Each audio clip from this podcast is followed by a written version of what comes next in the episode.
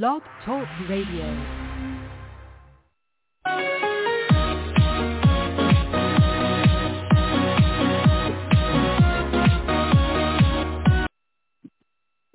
Hello again, everybody. Welcome to another Rough Riders Radio podcast. I'm your host, the Rough Rider. Today would be our 471st podcast to date, entitled January the 6th. What did Trump know, and when did he know it?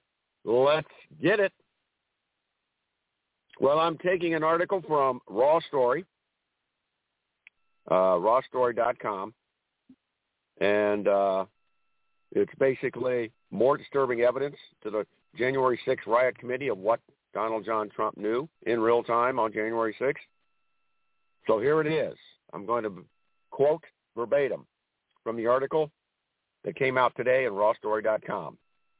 The article itself is called Trump Just Handed More Disturbing Evidence to Riot Committee in Interview with ABC's Jonathan Karl. It's from the impeachment attorney, Norm Eisen, who was on the impeachment attorney for the Democrats in the first Donald Trump impeachment trial.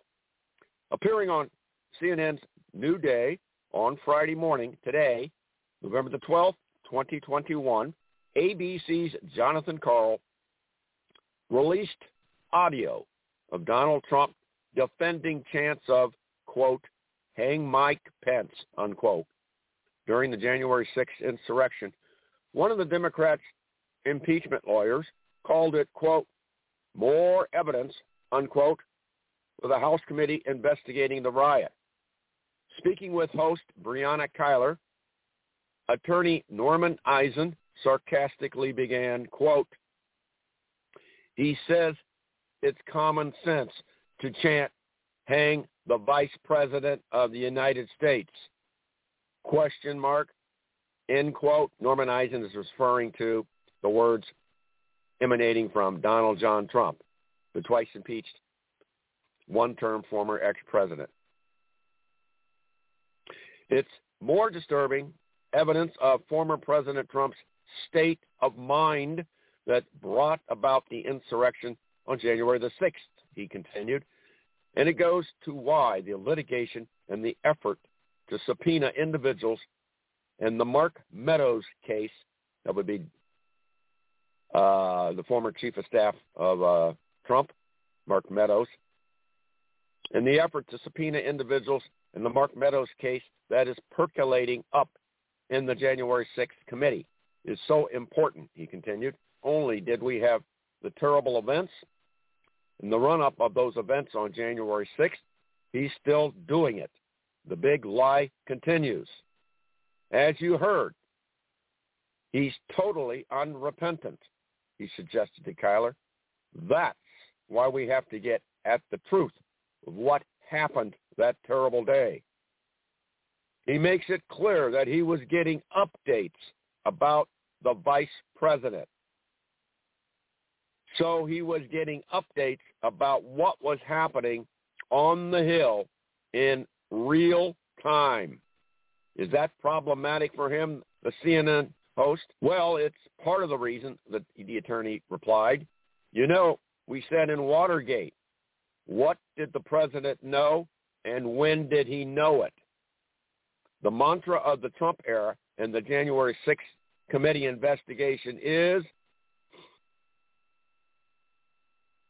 what did the president do, and when did he do it, and when didn't he do it? Look at another false statement, he says. Mike Pence was fine. No, he explained. We know the insurrectionists chanting, hang Mike Pence, came very close to him. We know the danger in which others were placed. And you still hear from Donald Trump a complete disregard. He continues to be a danger in this country, and that's why the January 6th committee is right to be moving with great urgency. We've got to get to the bottom of this. And that, ladies and germs, concludes our 471st podcast of Rough Riders Radio. I think it's quite evident and obvious, and it will become even more transparent after the January 6th committee gets all of the 800-plus pages from the White House that were taken either the day before or the day of and the day after January 6th. Handwritten notes, emails, text messages of Trump and or his inner circle on that fateful day in the Oval Office and in the White House.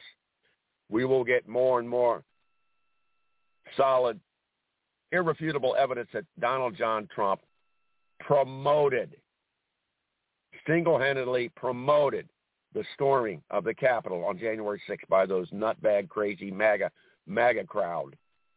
So there you go.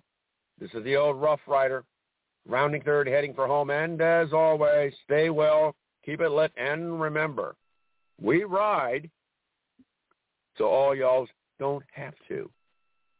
Donka.